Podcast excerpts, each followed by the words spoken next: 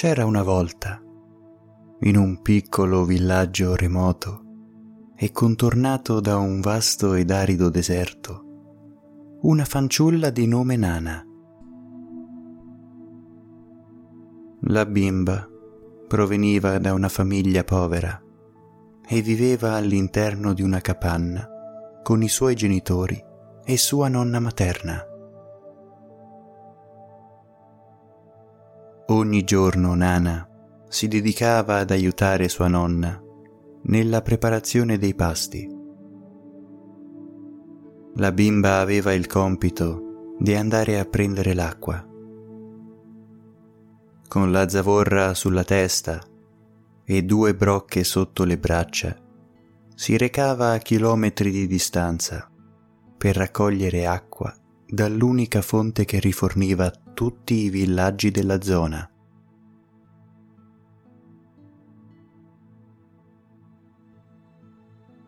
Nana indossava sempre una tunica color ocra che la mimetizzava tra le dune del deserto ed un turbante color azzurro chiaro che la riparava dai forti raggi solari e dalla sabbia che sovente veniva alzata dal vento caldo. Per mantenere fermi i suoi capelli neri e fluenti, indossava un fermaglio ornato da una ghirlanda blu, un fiore molto raro del deserto.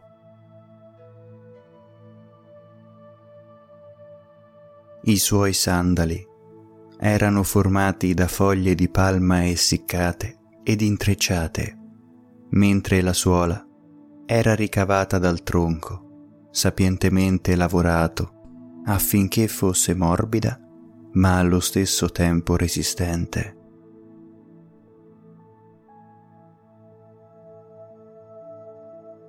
Camminava a passo svelto tra le dune del deserto calciando di tanto in tanto le ondine che si venivano a creare, emettendo un suono caratteristico, come di gomma che sfrega sulla ghiaia, e lasciava dietro di sé un numero incalcolabile di impronte.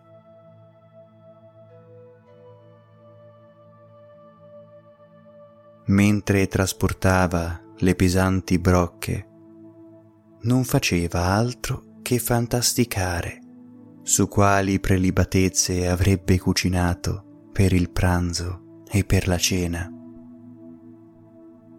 E soprattutto pregustava il momento in cui, insieme a sua nonna, sarebbe andata alla ricerca di piante e fiori selvatici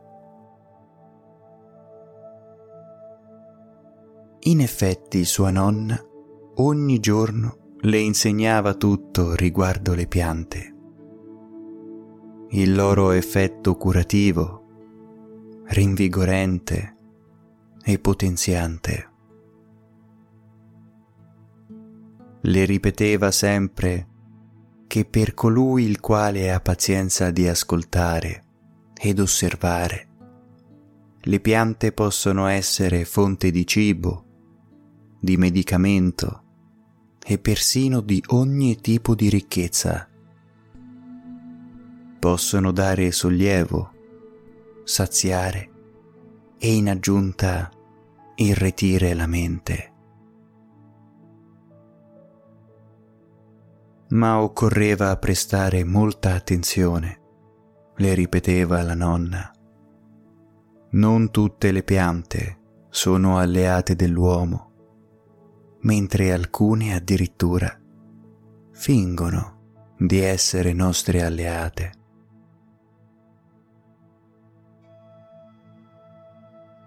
A Nana piaceva tantissimo fare lunghe passeggiate con sua nonna. I fiori e le piante erano rari in quei luoghi, ma loro sapevano benissimo dove cercare e Nana non si faceva sfuggire occasione di chiedere informazioni su ogni pianta che incontrava lungo il loro percorso. La sua preferita era per l'appunto la ghirlanda blu, un fiore molto raro che cresceva prevalentemente sulle montagne di terriccio rossastre un fiore tanto bello quanto inutile, le ripeteva sua nonna.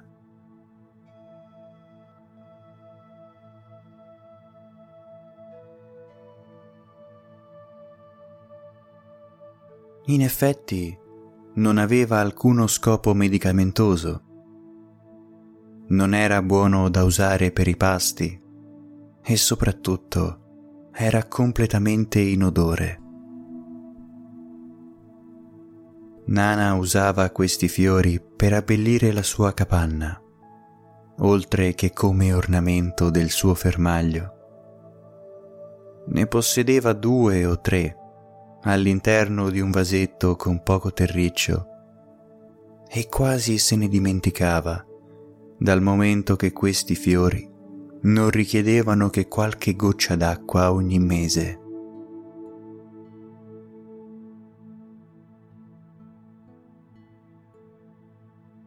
Ma grazie a questo vasetto, la capanna risultava decisamente più accogliente nonostante fosse molto piccola. A Nana piaceva esattamente così com'era e per nulla al mondo l'avrebbe cambiata con sontuosi palazzi e grandi tenute. Nello spazio di una piccola stanza c'erano due letti, uno che ospitava i suoi genitori ed un altro che accoglieva lei e sua nonna.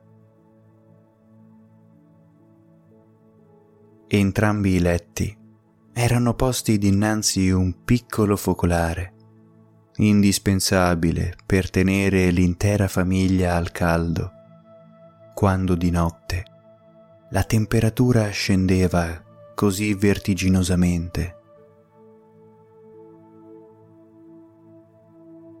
Il crepitio del fuoco la faceva addormentare dolcemente e quel pulviscolo rossastro che danzava maliando la sua mente le trasmetteva calma, pace e tranquillità.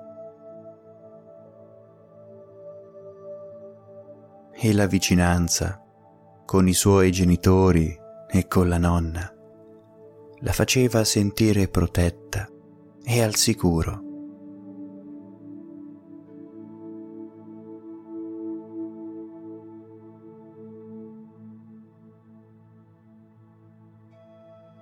Nelle notti più fredde adorava abbracciare sua nonna, meticolosamente avvolta dalla sua vestaglia di lana purissima, e dormiva così bene da sognare che la sua vita non cambiasse mai,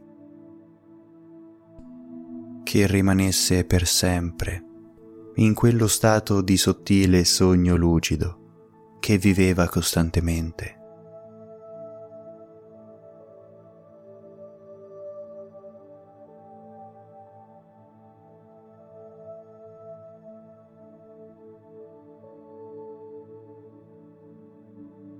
Ma anche i sogni più belli sono destinati a terminare. E così, anche per Nana, quel momento idilliaco volse al termine. Sua nonna si ammalò e per quanto provassero con ogni tipo di pianta ed erba medicamentosa, non vi era nessun segnale di miglioramento.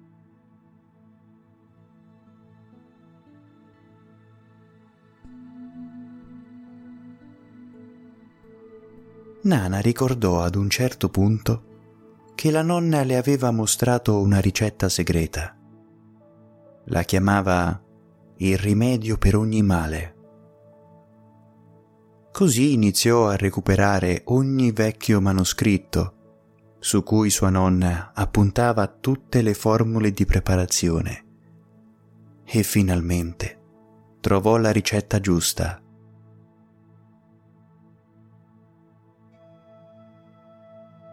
purtroppo le serviva una pianta molto rara che Nana non sapeva neppure dove reperire. Ma la sua volontà era quella di partire alla ricerca di questa pianta e preparare un medicamento per la nonna.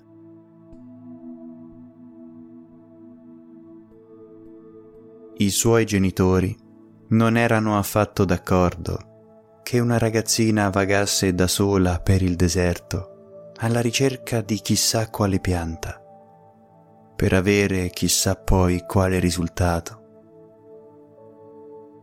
Le proibirono dunque di allontanarsi dalla capanna ed ogni mattina, quando si alzavano alle prime luci del sole per andare a coltivare i pochi campi presenti nel villaggio, si portavano Nana con loro, affinché non le venisse in mente di allontanarsi.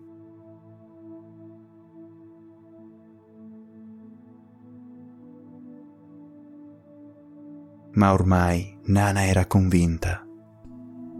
Ed una notte, muovendosi di soppiatto ed approfittando del fatto che i genitori fossero stremati dalla fatica, recuperato uno zainetto, il suo fermacapelli e qualche provvista, si precipitò furtivamente fuori la capanna e si dileguò nel cuore della notte.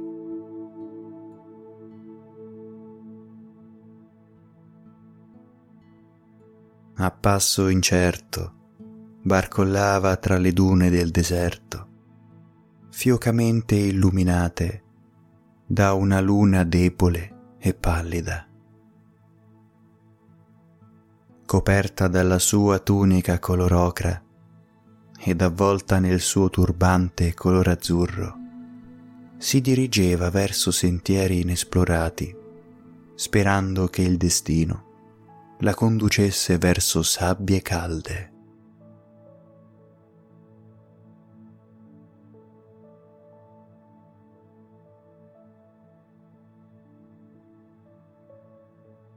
Nel freddo della notte. Ripensava a quando si stringeva tra le coperte ed i suoi affetti, in una morsa che le scaldava il cuore al solo pensiero. E marciava cauta, passo dopo passo, con in mente un solo proposito, ricercare quella pianta che avrebbe salvato la vita a sua nonna.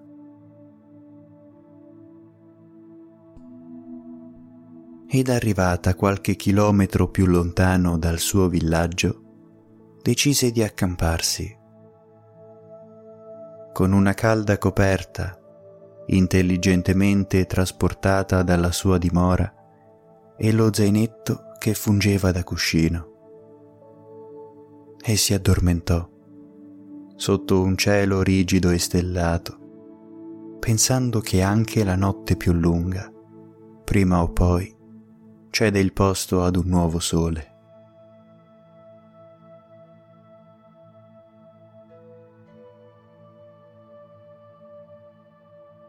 Il giorno dopo si svegliò appoggiata su di una roccia.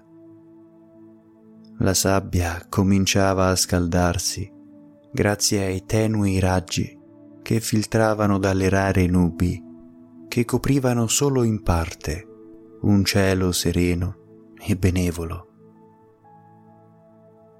Il vento era mite e caldo ed il bagliore delle dune in lontananza la invitava ad alzarsi e dirigersi in quella direzione come se volessero indicare un tesoro o qualche oggetto prezioso e misterioso.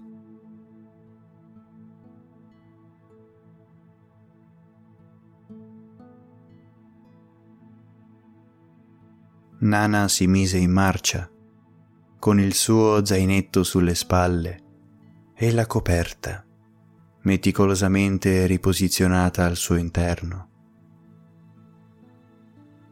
Decise di prendere un piccolo sorso dalla borraccia ricavata da pelle di capra, una rarità per gli abitanti del suo villaggio. Solo un piccolo sorso, tanto per bagnarsi le labbra, perché sapeva bene che avrebbe dovuto risparmiare acqua, dato che il tragitto sarebbe stato lungo ed impervio.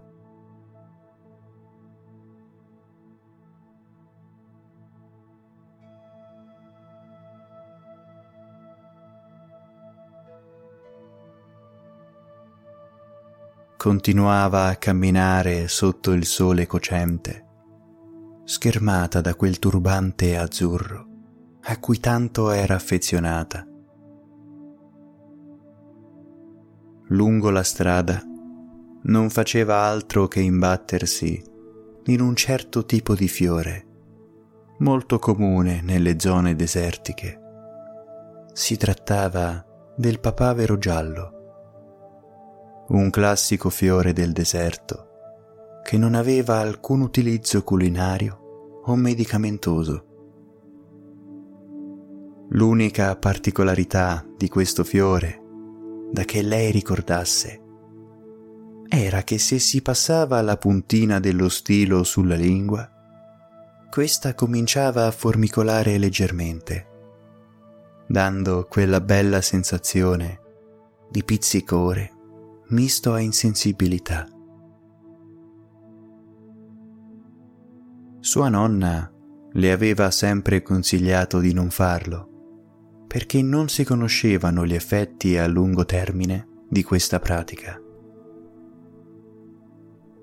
Ne raccolse una manciata, pur sapendo che non sarebbero serviti a nulla. Più che altro pensava le avrebbero ricordato casa nei momenti di sconforto.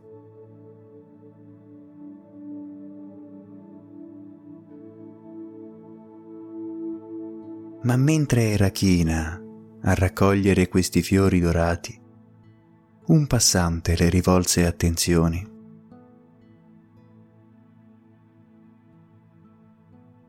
Nana era stupita. Raramente avventurieri si recavano così lontano dai rispettivi villaggi. Ed era davvero strano incontrare anima umana nel pieno deserto.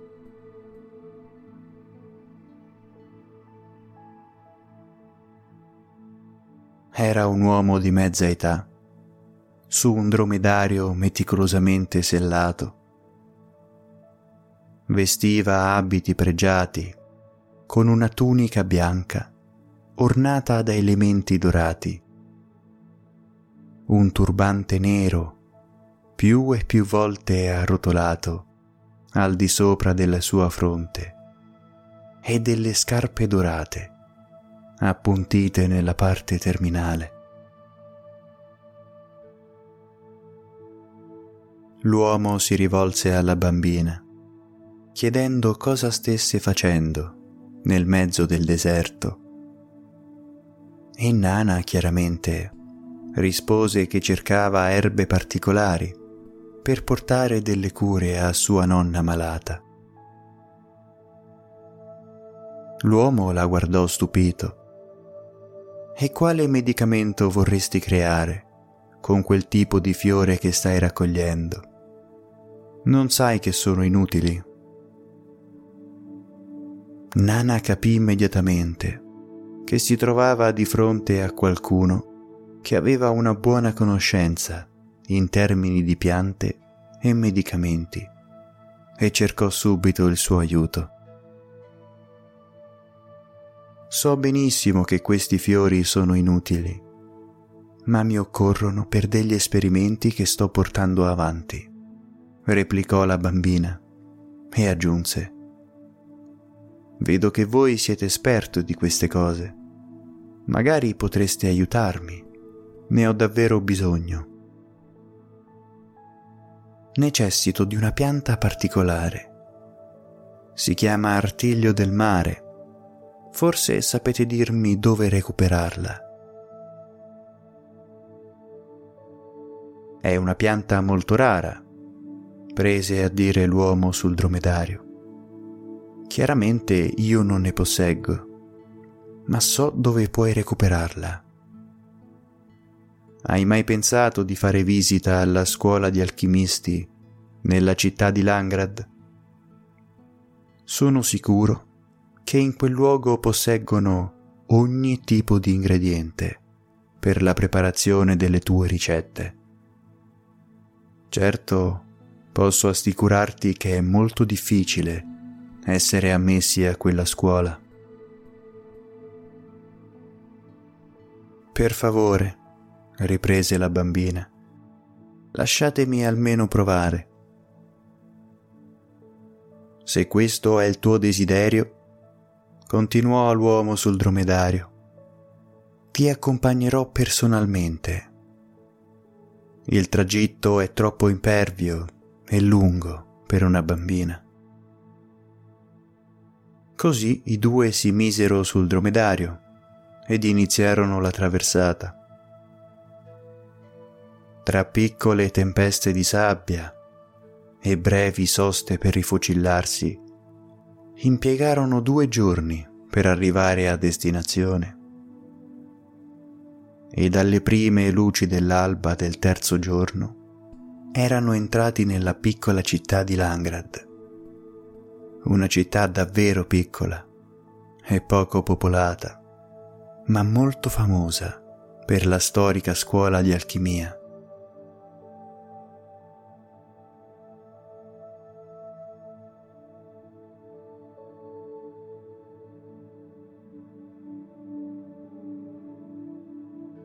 Agli occhi di Nana, la città era la più bella che avesse mai visto. Forse perché era anche l'unica.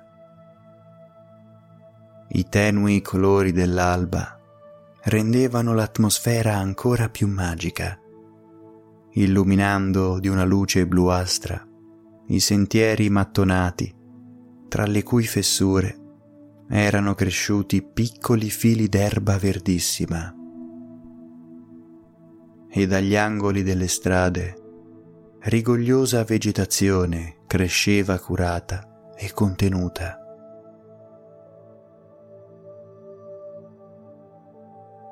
La piazza centrale era formata da una rotonda di pietrisco, con al centro un grande e massiccio albero secolare, ornato da petali di colore bluastro.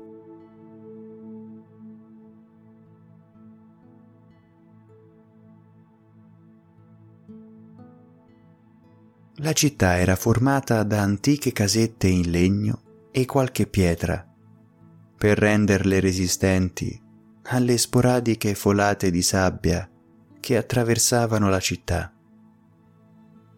Ed a farle da sfondo c'era una grande oasi con dell'acqua azzurra da cui gli abitanti erano soliti attingere acqua per i loro esperimenti di alchimia.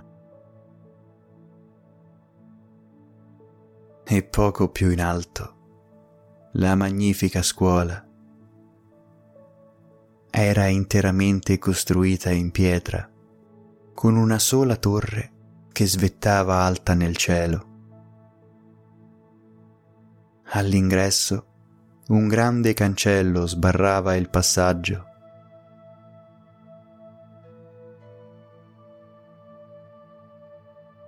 e dalle finestrelle ancora in penombra, per le fioche luci dell'alba, era possibile intravedere delle candele accese o dei fuocherelli provenienti dagli alambicchi e dai pentoloni necessari alla distillazione degli ingredienti.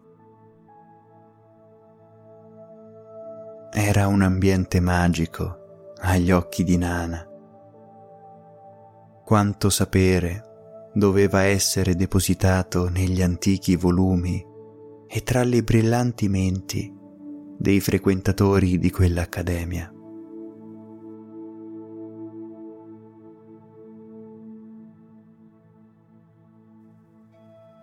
A Nana non sembrava vero e rimase incantata ore ed ore ad ammirare le bellezze di quell'antico borgo così perduto nel tempo, talmente incantata da dimenticarsi che lei era andata lì per uno scopo, cercare di entrare nell'accademia e recuperare la pianta che le occorreva.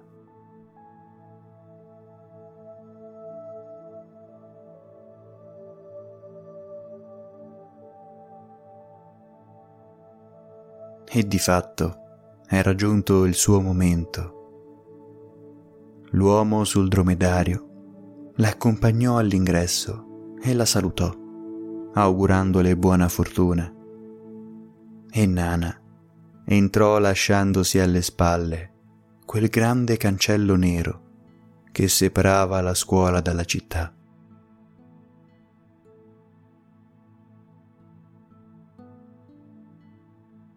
Nana camminava con il naso all'insù, osservando il piccolo chiostro, con al centro un pozzo formato da muratura e assi di legno lavorati Passò accanto delle grandi sale adibite a biblioteche, ricche di volumi ed arredate con tavoli e candele a petrolio per la lettura notturna. E notò che vi erano delle minuscole stanze arredate con un lettino, una piccola scrivania e dei pesanti contenitori di acqua dove gli ospiti potevano lavarsi.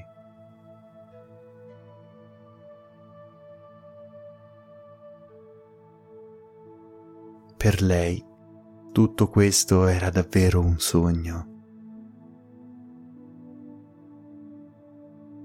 Si avvicinò a passi incerti alla sala grande, dove i veterani stavano lavorando a degli esperimenti. Nana si sentiva così piccola in confronto a quei grandi e bravi maestri che avrebbero avuto così tante cose da insegnarle.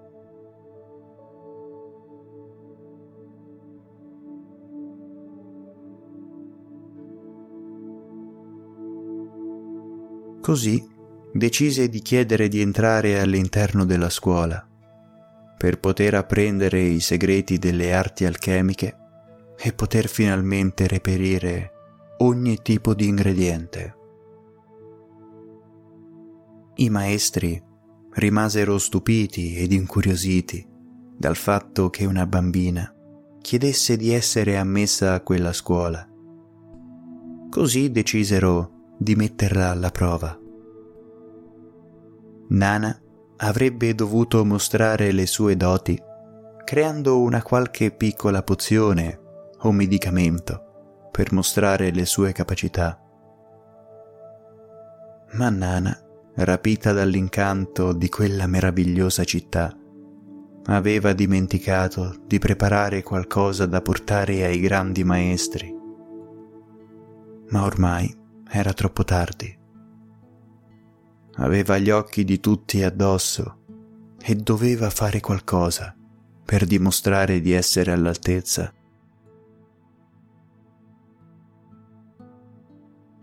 si raccolse i lunghi capelli corvini e li fermò per bene con il suo fermacapelli.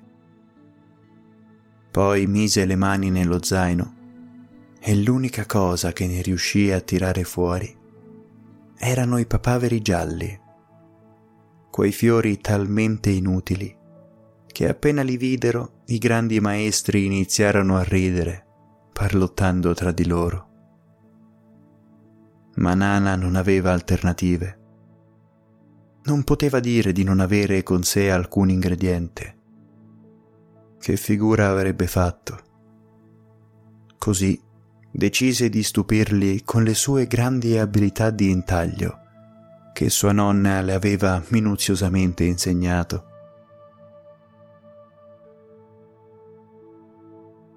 Così prese il suo taglierino ed un papavero giallo. Ne staccò lentamente un petalo e cominciò ad incidere con lentezza e precisione. Da ogni petalo riusciva con grande abilità a ricavare strati di petalo sempre più sottili e precisi. Ma tutta questa meticolosità, ahimè, sembrava non bastare ad impressionare i grandi maestri, alcuni dei quali avevano già cominciato ad alzarsi, per nulla impressionati dalla prova della piccola nana. Proprio in quel momento però qualcosa di inimmaginabile accadde. Con grande stupore di tutti e perfino della piccola nana, quei sottili veli di petalo di papavero si trasformarono in piccole scaglie d'oro oro vero. I grandi maestri non potevano credere ai loro occhi. Come poteva una bambina trasformare i petali in oro? Erano a conoscenza della possibilità di tramutare le pietre in materiali preziosi, ma neanche erano sicuri del fatto che si potesse fare davvero ma tramutare un fiore in un metallo così raro. Uno dei maestri incredulo prese in mano le scaglie e le fece ruotare nella mano. Emettevano proprio il classico rumore di pietre che sfregano tra di loro. E quel peso, quella lucentezza, non poteva che essere oro. Pochi minuti dopo, però, l'oro si tramutò nuovamente in petali e fu come se la magia fosse svanita. I grandi maestri stupiti accettarono subito la nuova allieva, che tuttavia non era assolutamente in grado di spiegarsi come potesse tramutare quei petali in oro ma a lei l'unica cosa che interessava era entrare in quella scuola. E così, una volta entrata, poté dedicarsi giorno e notte al reperimento di quegli ingredienti così rari e preziosi. Date le sue enormi capacità, le fu accordato di poter usare qualsiasi tipo di elemento Così non ci volle tanto tempo prima che potesse mettere le mani sull'artiglio del mare. Ma aveva bisogno di tempo per elaborare la pozione curativa. Non poteva rischiare di sprecare un ingrediente così raro.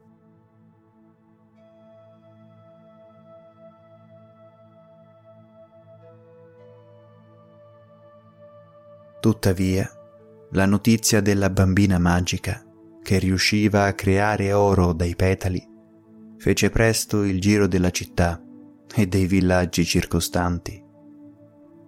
Così, un brutto giorno, mentre Nana era intenta a sperimentare la sua pozione curativa, venne rapita da uomini misteriosi e condotta in una cantina buia ed umida in un angolo della cantina, erano stati accatastati un'enorme quantità di papaveri gialli. Ti lasceremo andare solo quando avrai finito di tramutare tutti questi papaveri gialli in oro, disse uno dei rapitori alla bambina, che a stento riuscì a trattenere le lacrime. Così Nana che voleva tornare al più presto da sua nonna, iniziò a mettersi all'opera. Cominciò infatti a tagliare finemente i petali dei fiori gialli, ma con suo grande rammarico i petali si tramutavano in foglie secche. Più continuava a tagliare e più le foglie che ne uscivano erano secche ed aride. come i suoi sentimenti interiori. E fu così che si lasciò andare in un pianto struggente. Uno dei rapitori, mosso da compassione, le suggerì di riposare e di provare il giorno dopo.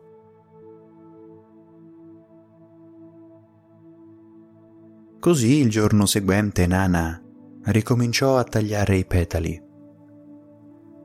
Questa volta ci mise molta più determinazione ed effettivamente riusciva a tramutare quei petali in scaglie dorate, con immensa gioia dei suoi sequestratori. Così passò tutta la giornata a tagliare e tagliare tramutando quei petali in oro. Ed una volta finito, in tarda serata, esausta si mise a dormire. Ma il giorno dopo cadde nello sconforto quando vide che tutti i petali tramutati in oro erano tornati dei semplici petali appassiti. I rapitori erano furibondi Devi impegnarti di più se vuoi tornare a casa, le dicevano. E così andò avanti per i giorni successivi, dove lei continuava a tramutare i petali in oro e una volta terminato, questi ritornavano ad essere semplici petali appassiti. Quando una notte decise di iniziare a lavorare prima dell'alba, concentrandosi su quello che realmente voleva che i fiori diventassero. E lavorò instancabilmente, tagliando e ritagliando, così che quando i rapitori aprirono le porte della cantina, rimasero stupefatti Nana aveva trasformato i petali dei fiori in insetti che subito iniziarono ad attaccare i rapitori che in preda al panico scappavano da ogni parte. Così la bimba ne approfittò per scappare velocemente, sgattaiolando all'esterno, prima che anche questi insetti tornassero ad essere dei semplici petali appassiti. Nana cominciò a correre velocemente, uscendo dalla città di Langrad e dirigendosi verso il suo villaggio. Incontrò una stazione di dromedari e decise di acquistarne uno. Per i soldi non fu un problema, dato che adesso poteva averne quanti ne voleva, anche se solo per meno di cinque minuti. Così pagò il dromedario e si mise immediatamente in marcia verso il suo villaggio.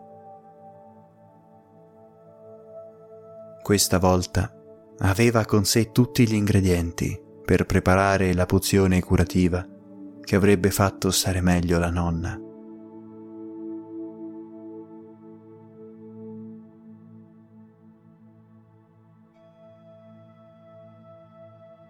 ma la sua gioia fu presto interrotta quando arrivata al villaggio venne a sapere che sua nonna non ce l'aveva fatta.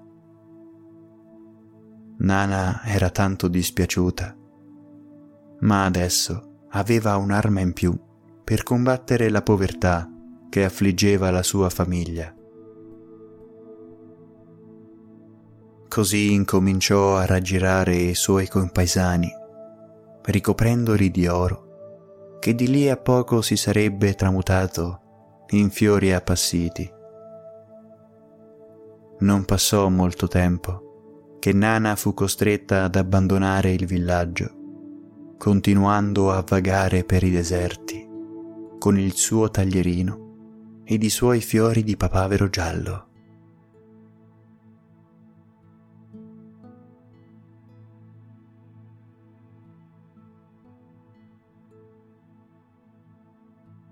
Nella città di Langrad. Tutti si interrogarono su come fosse possibile una magia simile. I più grandi esperti si misero a tagliare minuziosamente i papaveri gialli nello stesso modo in cui li tagliava la bambina, ma nessuno era riuscito a tramutarli in oro o altro materiale, fino a quando ad uno dei maestri non venne l'illuminazione. La bambina, tra i suoi capelli, aveva un fiore di ghirlanda blu. I maestri scoprirono allora che le spore del fiore papavero giallo, a contatto con la ghirlanda blu, avevano un effetto allucinogeno sui presenti.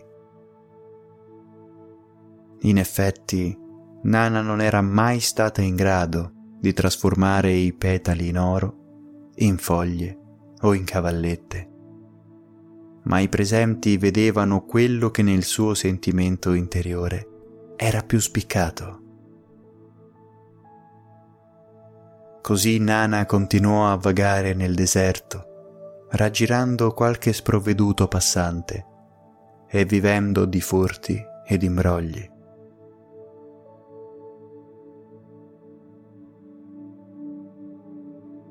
E qualcuno potrebbe giurare di averla vista in più di un'occasione, intenta a tagliare fiori di papavero giallo e nel mentre dialogare con una signora anziana che le carezzava i lunghi e scintillanti capelli neri, tenuti fermi da un fermaglio, ornato da un bellissimo fiore azzurro. Ormai era per lo più famosa come la principessa delle sabbie.